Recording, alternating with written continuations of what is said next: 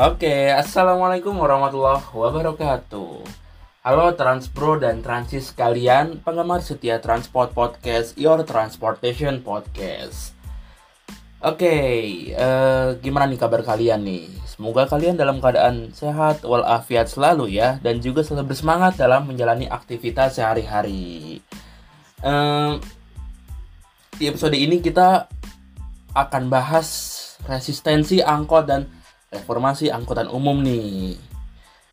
Nah, tahun 2020, Kementerian Perhubungan melalui Direktorat Jenderal Perhubungan Darat meluncurkan program Teman Bus. Nah, yang seperti kita kenal ya. Terus, sebuah program eh, penyediaan layanan angkutan massal yang berbasis jalan untuk perkotaan di Indonesia. Nah, itu skemanya by the service atau BTS. Nah, eh, perlu Transbro dan Transis tahu ya, teman bus ini udah banyak di beberapa kota di Indonesia. Nah, ada apa aja sih? Kita mulai dari Sumatera nih, ada Medan, terus di Palembang. Nah, kalau di Jawa pastinya ada Bandung, Banyumas, Yogyakarta, Solo, Surabaya. Kalau di Bali ada Denpasar, di Kalimantan diwakili sama Banjarmasin dan di Sulawesi diwakili oleh Makassar. Nah, terus gimana sih pelaksanaan pro operasional teman bus saat ini juga? Nah, ada contoh nih. E, kalau kita lihat pelaksanaan program teman bus di Makassar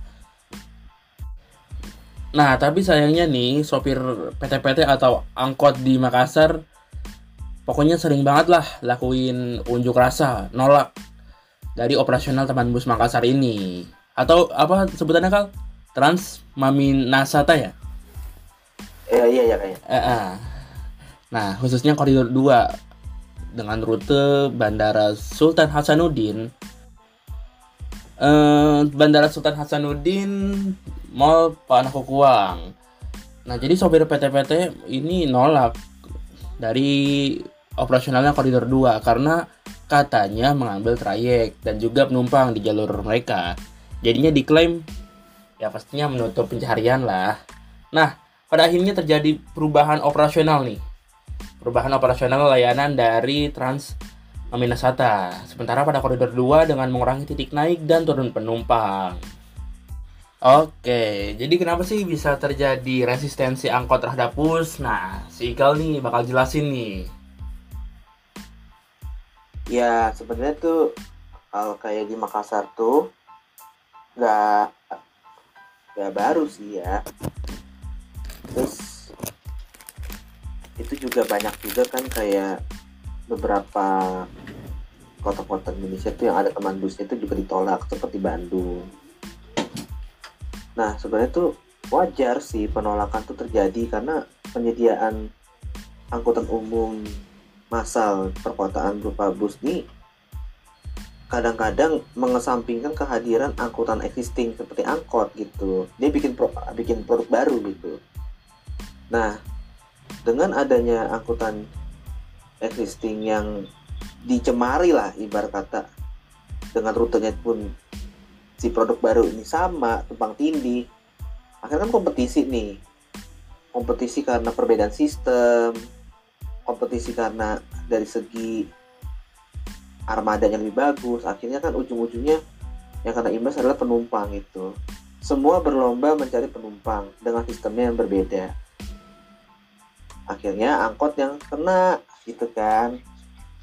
Lalu muncullah tuh resistensi uh, penolakan segala macam.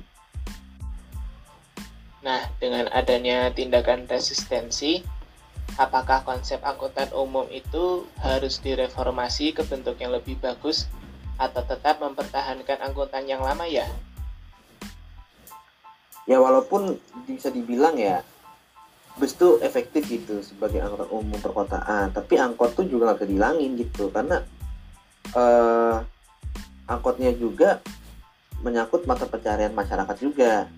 Nah kalau ngomongin reformasi terhadap sistem angkutan umum itu tuh harusnya jadi salah satu upaya gitu yang dilakukan. Karena angkot juga punya peran penting dalam uh, perkembangan sistem transportasi perkotaan gitu. Sebenarnya ya harusnya di upgrade aja gitu. Pendekatannya tuh mungkin agak kurang pas gitu, gitu sih.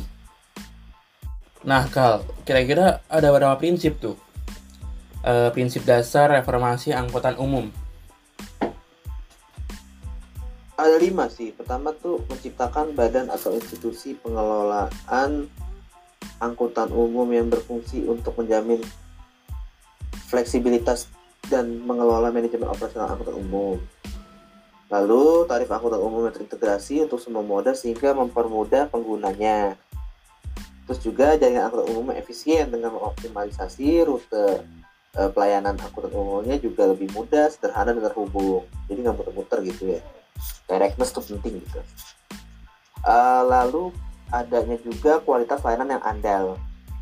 Ser apa sih andalnya tuh yang bisa diandalkan gitu pertama ya armadanya tuh ya wajib beroperasi sesuai standar pelayanan minimum. Lalu juga ada ketepatan waktu dalam beroperasi. Lalu lanjut lagi uh, supir atau pramudi ya bahasa Transjakarta tuh ya. Iya. Juga diberikan uh, pelatihan yang profesional gitu.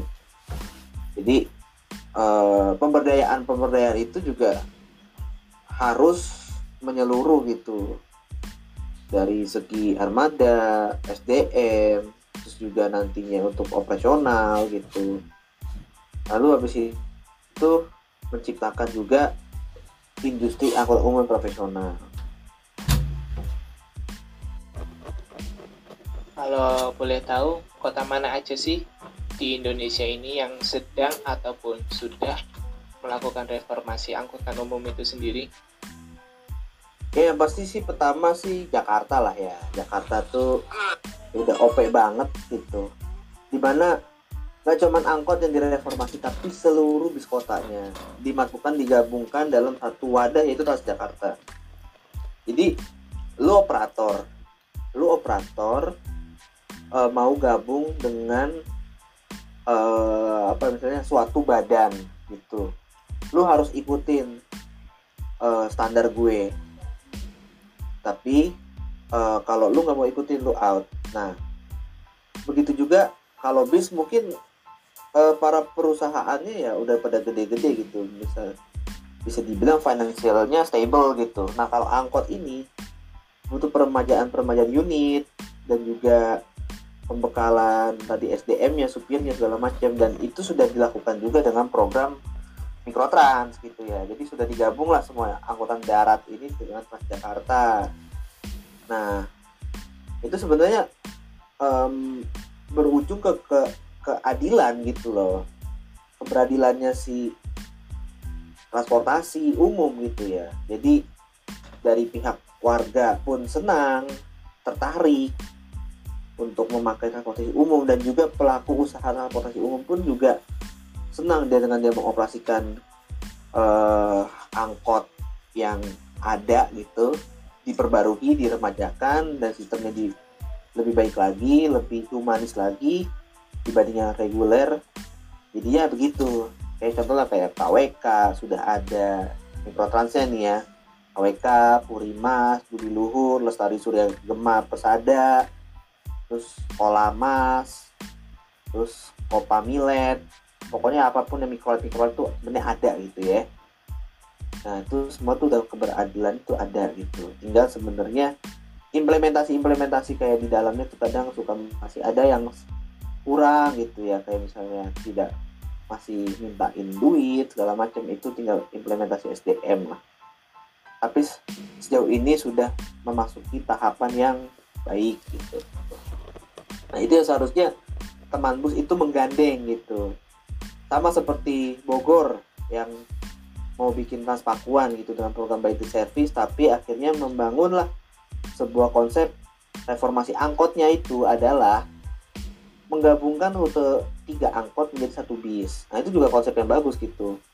Karena uh, ujung-ujungnya ke directness sebuah rute di mana uh, misalnya dari misalnya stasiun Bogor ke Cidangiang gitu oh harus nyambung tiga tiga angkot. Ya udah tiga angkot itu kita gabungin lah dalam satu trayek Transpakuan gitu contoh. Dan orang-orangnya orang-orang dari angkot tersebut diberdayakan. Nah itu harusnya dilakukan teman bus di berbagai kota. Jadi nggak cuman menetaskan produk baru dari Kemenhub dan di subkota ataupun pemerintah kota itu juga harus concern gitu bahwa oh gue punya angkutan umum uh, lain nih harusnya bisa diperjuangkan menjadi feeder teman bus. Kayak contohnya ya di Batik Solo Trans terus juga sekarang ada lagi di uh, Transmusi Palembang itu juga sudah ada feedernya. Sebenarnya mereka-mereka itu bisa aja diberdayakan tinggal ya tinggal dikasih stiker teman bus dengan TOB, tap on bus teman bus segala macem. Sistem pembayarannya digaji per kilometer segala macam bisa harusnya gitu angkot-angkot itu. Jadi tidak ada resistensi nantinya terus juga kalau di Semarang tuh juga ada namanya best scrapping uh, Trans Semarang terus juga di Medan juga sedang melakukan transport uh, reformasi angkutan umum gitu ya. Sebenarnya paling paling contoh nyatanya itu seperti Transjakarta dan juga Bogor itu sebenarnya salut gitu. Ataupun Solo juga menggabungkan semuanya gitu. Nah, terus kesimpulan yang bisa diberikan dalam bahasan ini apa, Kal? Ya, reformasi angkutan umum itu bukan hal yang mudah ya. Uh, proses ini butuh waktu dan tenaga yang gak sedikit. Dan yang paling penting, itu adalah political will dari pemerintah daerah. Tadi aku bilang, kalau pemerintah pemerintah pusat ngasih produk bread, ngasih aja nih, jalanin segala macam.